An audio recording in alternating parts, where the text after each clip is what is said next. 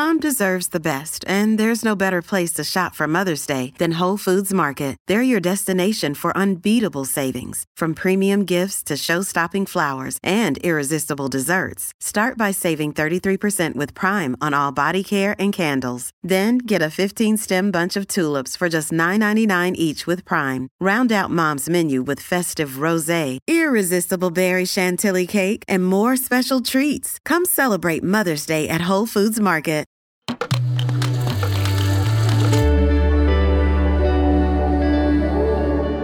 Cora.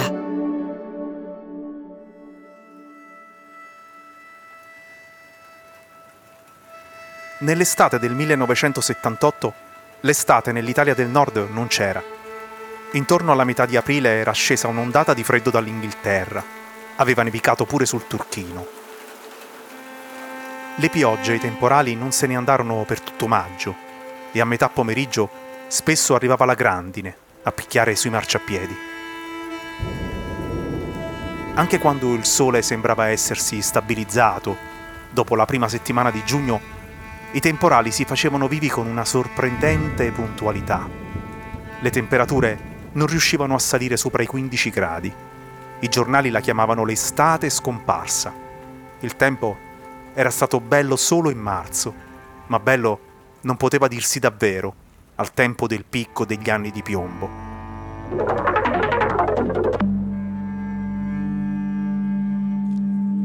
Buongiorno, il presidente della Democrazia Cristiana Aldo Moro è stato oggetto di un gravissimo attentato. Questa è la notizia per la quale questa edizione straordinaria del TG2 a quest'ora è inconsueta per i nostri lettori. Solo a fine agosto il tempo migliorò, nel senso di meteo. Il tempo delle donne italiane era comunque un tempo indisposto, quando non addirittura indecente. La giornalista Virginia Visani aveva denunciato che su 100 notizie pubblicate il 13 aprile su 5 giornali, solo 3 riguardavano delle donne. Due erano nelle pagine di cronaca, perché le avevano ammazzate. Il 22 maggio l'interruzione volontaria di gravidanza aveva smesso di essere considerata reato dal Parlamento, ma le donne italiane non potevano ancora partecipare ai concorsi per entrare in polizia o nelle forze armate e solo da un quindicennio gli erano state aperte le porte della magistratura.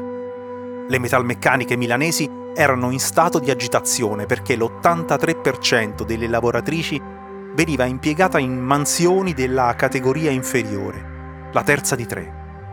Chiedevano ore retribuite in caso di maternità e si sentivano slogan come le mestruazioni non sono una malattia, il parto non è un'operazione chirurgica. Le contadine non avevano gli stessi diritti delle lavoratrici dipendenti. Esistevano ancora il matrimonio riparatore e il delitto d'onore. E se una donna voleva volare, doveva farlo da passeggera. Le pilote degli aerei di linea erano eccezioni, nell'aeronautica militare inesistenti. Poi, in un pomeriggio dell'estate senza estate, una donna italiana volò più su di tutte le altre. Superato e eguagliato il primato del mondo! Una donna italiana aveva saltato in alto due metri e un centimetro. Era Sara. Era Sara Simeoni.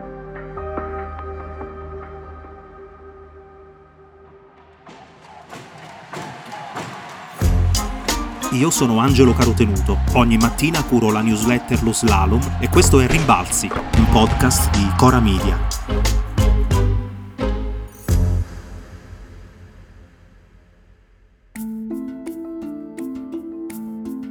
Nell'estate senza estate, Sara Simeoni ha 25 anni. È cresciuta in campagna, a Rivoli Veronese, Riole, dicono a casa sua, sull'Adige, tra il lago di Garda e le colline della Valpolicella.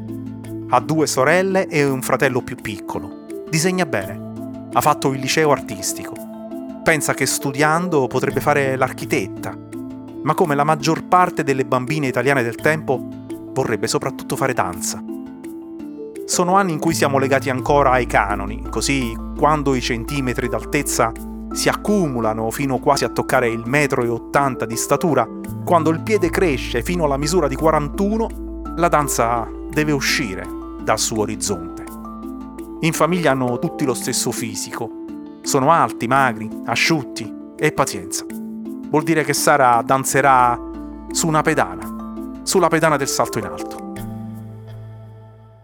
In quello sport la rincorsa si divide in due parti differenti. La prima in rettilineo, la seconda in curva. L'asse del busto si inclina di una ventina di gradi.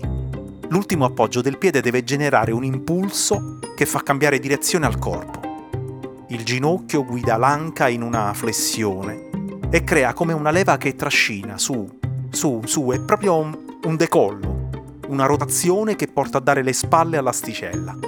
Si va dall'altra parte con la schiena e si cade su un materassino.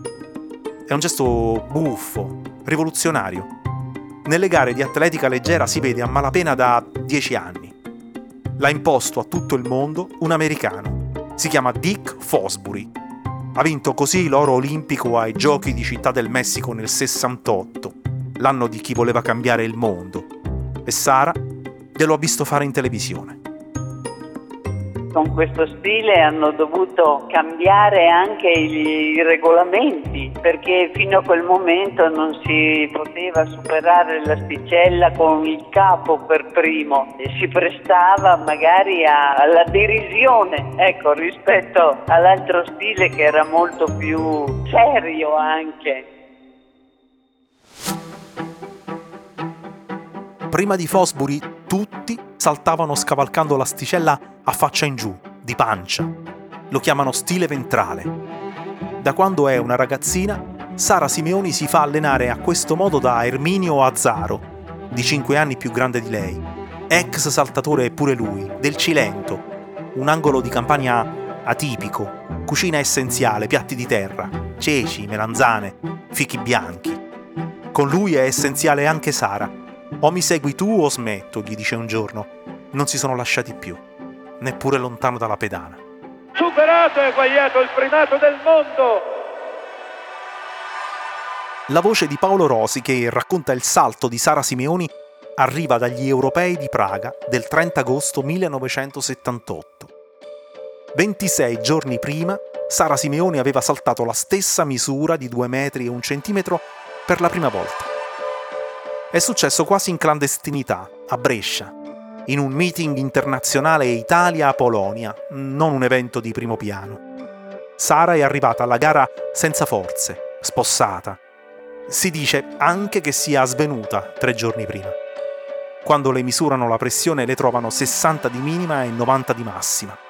Per non impressionarla, il dottor Zanobini della federazione le ha detto che è tutto normale, 70 e 105. Livio Berruti, la medaglia d'oro di Roma 1960 sui 200 metri, l'ha vista un po' giù e le ha offerto un bicchiere di vino, una bonarda piemontese, un rosso frizzante. A conti fatti funziona. A Brescia si sta facendo buio. La gara di Sara Simeoni dura 9 salti in tutto, pieni di stupore. Oltre il metro e 98 è record italiano, 3 centimetri più su, è primato mondiale. Se oggi abbiamo delle immagini, si deve alla troupe della tv locale Telenord. Quando a distanza di tutti questi anni Sara Simeoni parla di quella sera, ricorda che la RAI non c'era, perché le telecamere avevano preferito seguire la gara degli uomini a Venezia. Italia contro Polonia e Spagna. Ma deve trattarsi di un ricordo ricostruito nel tempo. Mentre Sara Simeoni sta facendo il record del mondo a Brescia, Rete 1 sta trasmettendo il terzo episodio del telefilm Silvia dei Tre Olmi e Rete 2 una puntata di Batman.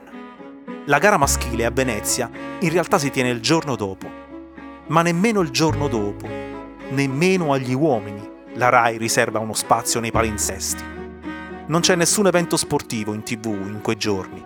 Non è nemmeno vero che non ci fossero inviati. La Gazzetta ha mandato il giornalista Gianni Merlo annunciando in prima pagina l'assalto di Sara al limite dei due metri. Ma non è tanto importante il lapsus in sé, non è importante quel ricordo confuso. È importante cosa c'è dietro. Oggi come allora, noi donne Subiamo quotidianamente la violenza e l'oppressione all'interno della famiglia, della fabbrica, della scuola. Cominciamo a rifiutare questa e qualsiasi società che si basi sullo sfruttamento e sulla divisione dei compiti o del lavoro in base al sesso. Se allora a distanza di tanti anni Sara Simeoni ricorda che le telecamere preferirono gli uomini, è perché il clima generale era quello. Perché ha vissuto e continua a vivere il suo salto in alto, oltre i due metri, come un pezzo di storia, un frammento della battaglia femminista e di rivendicazione. Il personale politico, stanno dicendo in quei giorni le piazze. Le lotte delle donne passano dai loro corpi, in ogni ambito. Nel mese di luglio, in un sobborgo di Manchester, è nata Louise Brown, la prima bimba in provetta con la procreazione assistita. E in quelle settimane Patti Bravo è nelle prime posizioni della classifica di Hit Parade, con Pensiero Stupendo, che è un inno alla libertà di trasgredire. Mentre Mina canterà ancora, la tua bocca ancora, le tue mani ancora, sul mio collo ancora. E la liu degli aluni del sole si stendeva su di noi, con gli occhi guardava te e con la mano cercava me. Il 1978 è un anno che la critica individua come il punto conclusivo di esperienze decisive tra arte e femminismo. La Biennale di Venezia aveva ospitato una mostra di sole donne, curata da Mirella Bentivoglio, 80 artiste che rivendicavano spazio e visibilità in un luogo maschilista, con una mostra in contemporanea dedicata a Ketty La Rocca, morta due anni prima. La mostra aveva il suo fuoco sul linguaggio del corpo come arma mediatica. È convinta che la donna abbia conquistato ogni possibile traguardo in questa società? E nello sport sì. E in quale no? Nel campo politico, nel campo, non so, forse anche nel campo della medicina. È di una Sara Simeoni ventenne, la voce che risponde alle domande di Alfredo Pigna alla domenica sportiva nel 1980 avrebbe raggiunto l'oro alle Olimpiadi di Mosca e quattro anni dopo l'argento a Los Angeles. Se il linguaggio del corpo era un'arma mediatica per la visibilità della donna, Sara Simeoni aggiunse una dimensione simbolica. Diceva alle altre ragazze italiane che era possibile sollevarsi da terra, staccare i piedi dal suolo e volare, anche se non ti facevano guidare un aereo diceva che si poteva battere il primato del mondo nei giorni del ciclo mestruale. Ecco cos'era quel malore, quella pressione bassa. Diceva che ciascuno può fare la sua rivoluzione e battersi, con un megafono in piazza o saltando di schiena, senza più dare le spalle alle nuvole, guardando in faccia il cielo. Anche se piove, cosa importa? Anche in un'estate senza l'estate.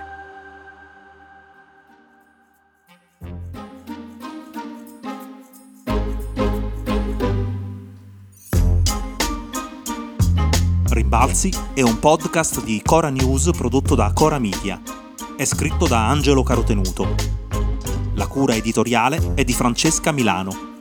La supervisione del suono e della musica è di Luca Micheli. La post-produzione e il montaggio sono di Aurora Ricci.